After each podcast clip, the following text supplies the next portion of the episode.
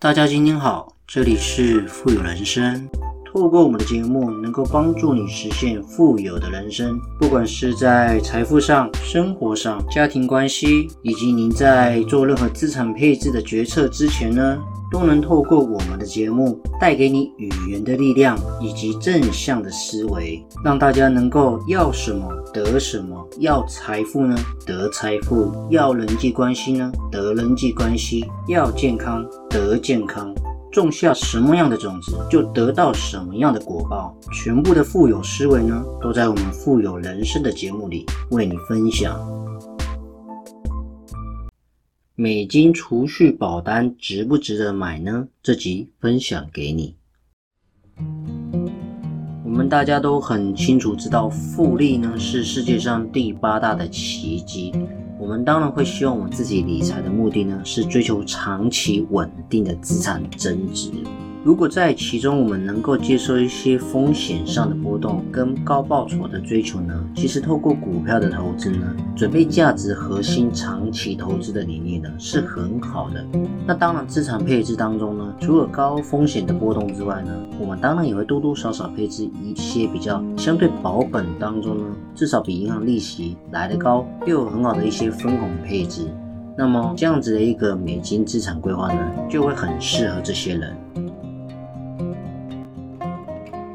因为类似这样子的一个理财工具呢，它是属于比较稳定，而且呢复利中长期的一种想象锁利的账户，就是说在存好存满期间呢，你是不能动用这笔钱的。当然如果你动用呢，一定会有一些程度上的损失，也就是说你今天投入的这笔钱一定是要做一些比较中长期的规划。当然如果你今天是想做一些短期的话呢，那我就会建议各位直接去银行开个户，存一点钱，短期的定存，这样子就可以了。当然利息一定会相对来得低，因为复利要滚存需要时间上的变化嘛，如果短期就有很好的报酬率的话，那肯定是诈骗集团。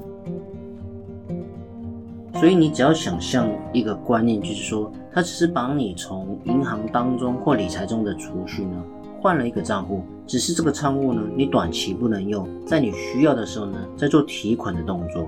可能用5年或10年的锁利呢换来中长期稳定的报酬。那通常这样子的 IRR 呢，好的工具 IRR 呢也可以落在4%到7%这样子的一个报酬率，市面上呢确实是有这样子的工具的。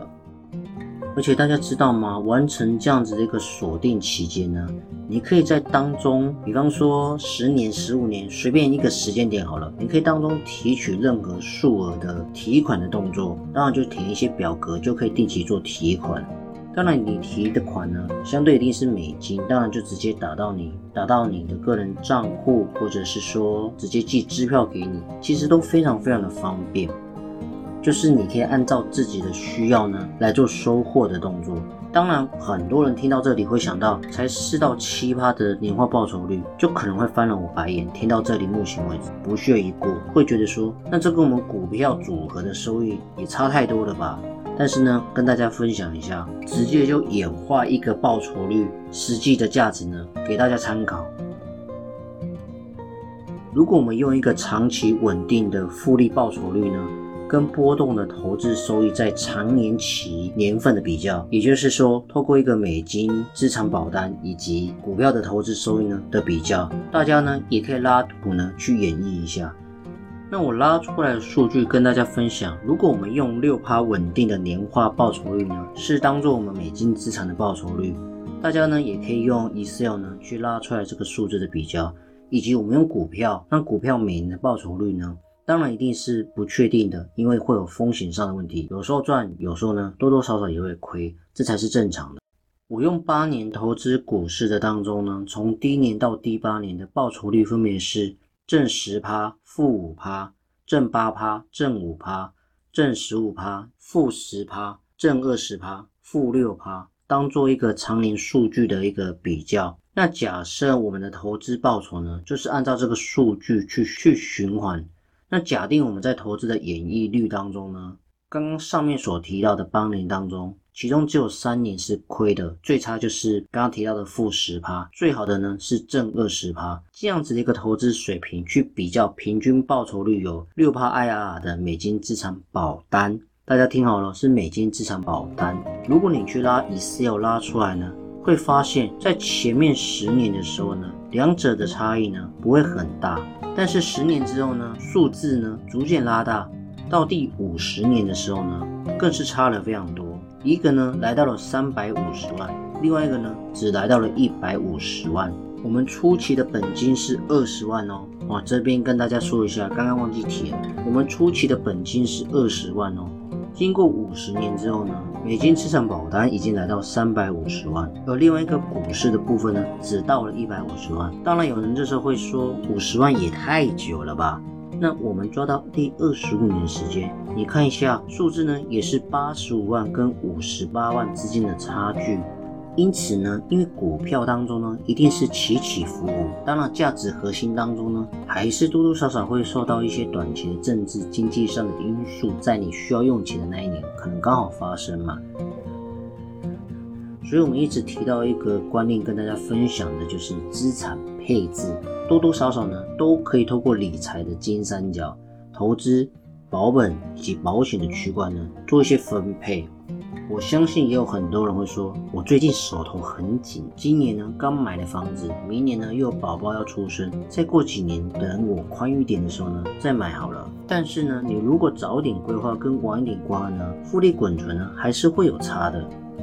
相信懂得股票投资人呢，都可以体会我刚刚所说的，应验了许多投资所说的一句话：时间呢是你最好的朋友。所以呢，其实除了一夜致富呢，或者是逆袭社会当中社会阶级的创业成功那 0.00001% 的几率呢，其实更多时候呢，将部分的资产呢用于长期稳定的增值呢，其实是一种积累财富的一个很好的选择。所以说了老半天呢，其实所有万法呢，理财的第一步呢，都是先储蓄，强迫储蓄。像如果是月光族的年轻人呢，我相信是最有感触的。有些钱呢，你强迫它存下来了，也真的会存下，不然呢，花到哪里你也不知道。那经年累月呢，你就会发现你已经累积了第一笔财富。那有这样子的一个钱呢，至少能够锁定你的钱，扎扎实实呢存了下来，然后呢先存后花嘛，况且呢还有很好的分红，不是吗？而且呢，这种方式是属于懒人专属的，就是又省时又省力。那交给专业的投资呢，去稳定发配我们自己该有美金资产的分红报酬率，那也不错啊。因为你连看都不用看，把你所有的时间呢去投入在你个人的专业上，打拼上，精进个人自我学习。当时间一到呢，你个人的资产已经累积到一个程度了，比傻傻的存放在银行的活存呢还要好的太多了。所以呢，这集真的是主要跟大家分享，提早规划未来刚需呢真的是比较重要的，赶快替未来的自己呢，提前10几年甚至10几20几年前呢的担子呢赶快存下来，提早准备一些教育金、个人退休金、养老金、父母的医疗费用等等的这些刚性支出。所以呢，相信相对保本的工具呢，在很多的人眼里当中呢，也是一个很好资产配置的一个方法。所以亲爱的大家，您需要的是哪一种呢？这就是我们这集所分享的内容。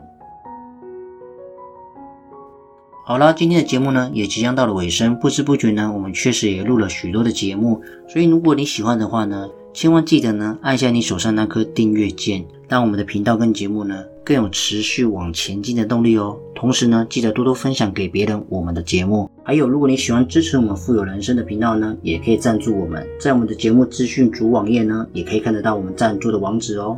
好啦，我们下期见，拜拜。